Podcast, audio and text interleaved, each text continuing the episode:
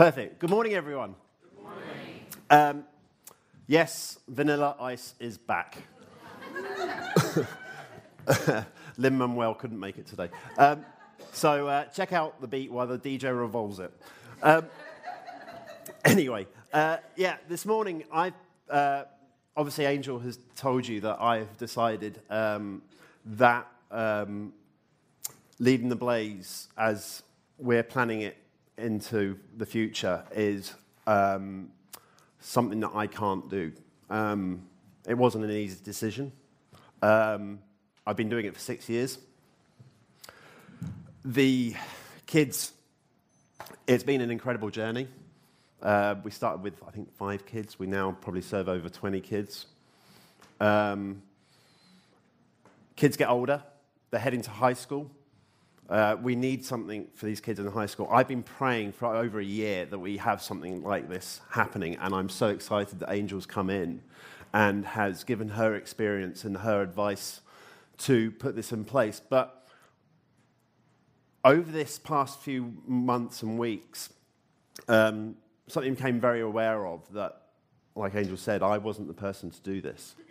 Um, for me, that was a very hard decision because um, I think from a very early age, probably in middle school, I knew I wanted to teach children. Um, and so that, that's been my life. This has been my life. And then six years ago, that fruition, that answer to prayer became real, where I was able to come and do the Blaze. So I'm going to sort of talk about my journey and this to where I'm going and how this church has made me feel belong, uh, belonged and wanted and has accessed my gifts and made me um, become somebody who wants to teach and to pastor. And so, like I said, I've been in Philadelphia for now, what, this will be my 10th year. Um, nine of those have been with this incredible church. Um, for those of you that don't know, God called me to Philadelphia to support my wife, who's also British, to be um, uh, to come and for, for, for, a job that she uh, received in Philly to design for Free People. Um, but He also called me to come and use my experiences and journey with my faith to come and impact the youth in Philadelphia. Now, six years ago, the answer became to the prayer became real um, when Mosaic invited me to serve as a youth specialist. Um, Angel, over the past weeks, has been discussing with you belonging and what it means to you when, belong, uh, when you belong to a community like Mosaic and everything that comes with that. Um, I'm actually going to quote Angel now. Angel put it best when she said, and I'm going to take this quote from her email that she sends out uh, weekly. Volunteer organizations are powerful entities. They draw people with common aspirations together because there is a belief that the more powerful together than they are apart. This belief energizes them because uh, causing them to dream big dreams for their communities. Mosaic is a church, is a, such an organization, and so much more, for we are part of the body of Christ. And as such, our aspiration is that with Jesus at the center, people from different nationalities, English, um, and ethnicities, and people from different genders and orientations can live together without being stripped of who they are. We believe we can experience genuine belonging that overflows beyond relationships within our church into neighborhoods of our cities. We believe that within the realization of this hope exists the power to heal all of us who are lost and separated from one another. We believe to participate in the giving and receiving of genuine belonging, and that is to facilitate in breaking God's kingdom. Amen, right? And that's exactly what I feel. Angel couldn't have put it better. Um, and that's the reason. And the reason is why, you know, is I know that and I can agree with that. It's because I'm a product of this. I'm a product of what belonging to Mosaic has done by trying to put Jesus at the center of it, of what I do, what we do. And to help me explain this more, I want to use the Bible verse taken from 2 Peter chapter 1, verse, um, verse 3 through 11. And I'm going to be reading from the New uh, Living Translation. Growing in faith. By God's divine power, God has given us everything we need for a godly life. We have received all this by coming to know God, the one who called us to them by means of God's marvelous glory and excellence. And because of God's glory and excellence, and God has given us great and precious promises, these are the promises that enable you to, to share his divine nature and escape from the world's corruption caused by human desires. In view of all this, make every effort to respond to God's promises.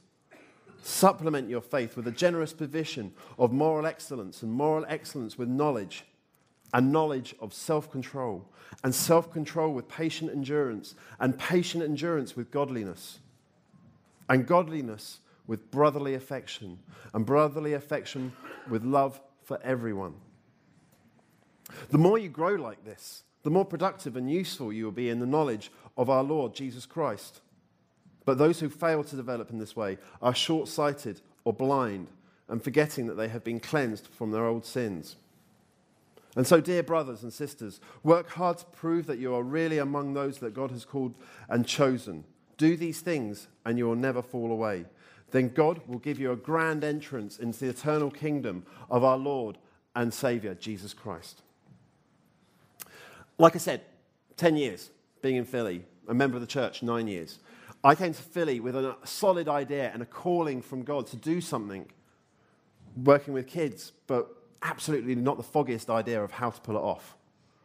Debbie and I ha- came to Philly with no connections, no family here, nothing apart from three bags of luggage. And I remember our first night in our apartment in Center City with literally no furniture, no bed. We were literally lying on the floor with a light blanket uh, and our little DVD player laptop watching Harry Potter. How very English, right? Uh, and actually feeling like Harry before he discovers Hogwarts, a little bit isolated, a little bit alone. But we also knew that was what was vital in us connecting was connecting to a church. We had grown up in our faith enough to be strong enough that we needed to find a church to help us connect with that, to connect that, um, you know, to light the fuse in what we wanted to do here in Philadelphia. And so, Mosaic was our Hogwarts. We had connected. We, God provided us with a community. Debbie and I had stepped out as we knew we couldn't make it, but just the two of us, let alone I would have driven Debbie insane. you know, God has provided for us. This is what Peter means in verse 3 God has given us everything we need for a godly life. It's right there. We have received this by coming to know God. I had come to know God. And so I was coming to do something that God had given me to do, but I needed to step out. So far, so good, Jamie. Three years later, I was installed as youth specialist. So, yep, ticking all the boxes.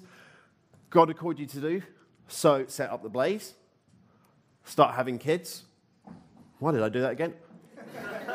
oh, yeah, yes, yeah, no, that's great, awesome. Um, preaching and services, community services, yes. Help and pastor people, yes. And all this while using my straight, male, white privilege. Wait, what, what did you say?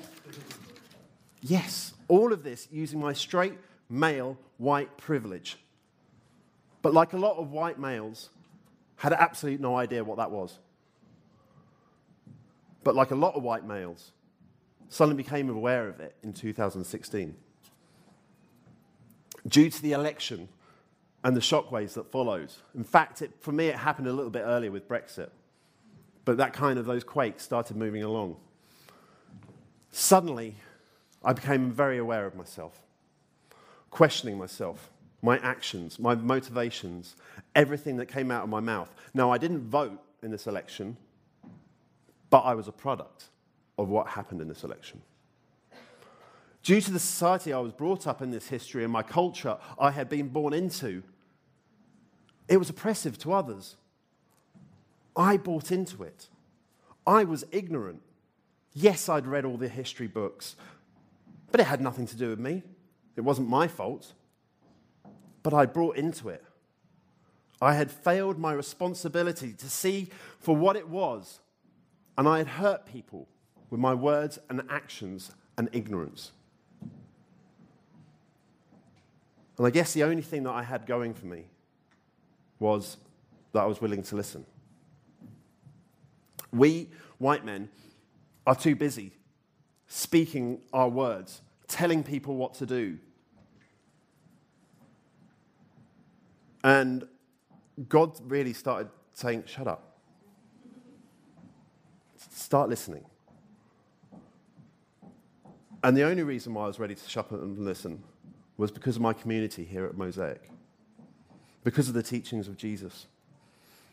I had friends who were willing to help me understand the damage that white male, uh, white male privilege had caused. Now, they didn't have to, but this was due to the grace they had. They started to help me. Going back to my ver- the verse, verse 5 in view of all this, make every effort to respond to God's promises. Supplement your faith with generous provision of moral excellence, and moral excellence with knowledge, and knowledge with self control, and self control with patient endurance, and patient endurance with godliness, and godliness with brotherly affection, and brotherly affection with love for everyone. Now, what I feel Peter's saying here is that it's all very well having faith. But if it isn't grounded in a moral base, and you don't continually feed that moral base, you're cutting yourself off from growth and really receiving God's promises. And people were giving me the knowledge and understanding of their oppression, and they were giving it me with their patience and their endurance because they could see that I wanted to try and have a better moral standing in my life because God had given them that grace. And it's, I started to get my confidence back in my identity because I had a better understanding of who I was. But the responsibility isn't on them, it's on me. I had to deconst- you know, I had to basically start deconstructing the idea of the straight white male. And something very interesting to me happened about a year ago. Uh, a friend of mine, through just conversations, invited me to go to a, uh, it was like a counseling group. Um, and I was like, yes, this is exactly what I need. Because I was working on my listening and I was trying to, like, you know, figure things out and just heal from all the stuff that had, uh, had gone on. And, um, you know, how not to pass this on to my sons. And I wanted to do that. And so my friend was saying, look, you should come and do, join this group. And so I walk into this group and this group is mainly made up of black and Asian and LGBTQ community. And I was the only white straight male. A physical representation of their oppression. I felt so out of place, but they embraced me. And through listening to each other's experiences, we had so many breakthroughs with the judgments that we had made on each other. Because of verse 8 says, The more you grow like this, the more productive and useful you will be in the knowledge of our Lord Jesus Christ. I was experiencing what Angel said when we believe that within the realization of this hope exists the power to heal all of us who are lost and separated from one another. None of this was easy. It hasn't been an easy journey. It's been hard work for me and the community, but it's starting to pay off. It's funny, um, when, I was, when we made the announcement to the kids on the Friday that I was stepping down, um, I, said, I, I said to them that coming to church is hard. You know, I bet most of us struggle here actually to get to church, right? It's pretty, ugh, man, Sunday I could just lie in bed, right? But no, I've got to go to church. And it can feel like a labor, right? Facing, our pain, facing others in our pain. I've lost count of the times I have entered Mosaic on a Sunday with a tired, heavy heart and left because of the blaze, because the kids have just really lifted me up, and the things that they have said has encouraged me that actually there's more and there's a future. And it's really launched me into the week. So Peter says in verse 10 So, dear brothers and sisters, work hard to prove that you're really among those that God has chosen and called. Do these things, and you'll never fall away. Brad, our former pastor, um, when he was leaving, he, he, he spent some time praying, and I don't think he'd mind share, me sharing this. And he shared some encouraging words to me about my future. And he said that he felt to me, uh, that he sa- said to me that he felt my ministry hadn't settled yet, it hadn't fully formed. This was huge for me because I felt fairly comfortable with the blaze and where that was going, and that was my future. And so that really obviously got the cogs turning again. Um, but then through the community services and things that I was starting to do within my communities and the schools that my son's attending to now was I was starting to pastor different people. And God was expanding my ministry. That God was expanding my pastoring, not just with the youth, but with, not with kids, but with everyone. And that in that this past six, oh, nine years, actually, had been more about me laying foundations, maturing in my faith, correcting my morals, opening my ears to other, stop and listening instead of rushing in and trying to fix things. God has blessed me with incredible leaders and mentors, first Brad and now Angel, who have really helped and accessed my gifts and faiths. In fact, He's blessed me with friends who have helped me access. It's not just Angel and Brad, it's you guys. You guys have really helped me. And preaching and pastoring, you know, being the main thing, I thought I was going to be pastoring just the youth. But I really have felt that God calling me to pastor the whole church. And so I'm excited to, you know, what we have come up with for the future of the youth of the Blaze. And so, plus we've, you know, there's been a slightly new development with my family. We've got an, another daughter. We've got a daughter. So that's three kids. And, you know, I want to be there for my family as well. And so you know, the, the time commitments that the Blaze needed really wasn't conducive to where, with my family. And so that was another, another thing. Um, and again, like Angel said, let me be clear I am not leaving the church. I am not going anywhere. I'm just stepping down. I'm still going to be involved with the youth. I will still help with the youth. I'm still going to be involved in your children's lives. I just be, feel to be called in all the church's lives. I want to pastor the nursery. I want to pastor in preschool. I want to pastor in Sunday school. I want to pastor in Blaze. I want to pastor in the church. I want to deepen my relationship with the whole of the church. And I want to support Angel in her vision for Mosaic. And I feel that this is the right time to do this. You know, we're slowly, it's not going to be a sudden move. We're going to sl- slowly transition. We're going to find the right person to help these kids. But we need, we, this is a community, right? And we do this together. We found Angel. And haven't we, done, we haven't done well, haven't we? God's given us an amazing pastor, right?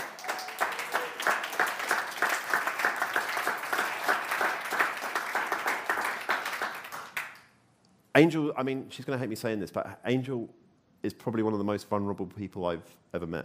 She, she lets you know when she's hurting. And that's fine. Right? We come to church and we hurt. Fine. It's good. That's why we're here. That's what Peter's talking about in this verse. So, you know, this is a community. We do it together. The kingdom of heaven may feel like it's something in the future or something unattainable. But actually, it's happening right now among us. What's happening in Mosaic right now, seeing, hearing each other's experiences, helping each other belong, is Jesus' idea of the kingdom of heaven. And I love what Keith said earlier that this place is gorgeous. This place is gorgeous, and the kingdom of heaven is here. And I want to finish by saying this. I came to Philly to have a real impact on kids in Philly. But in reality, the kids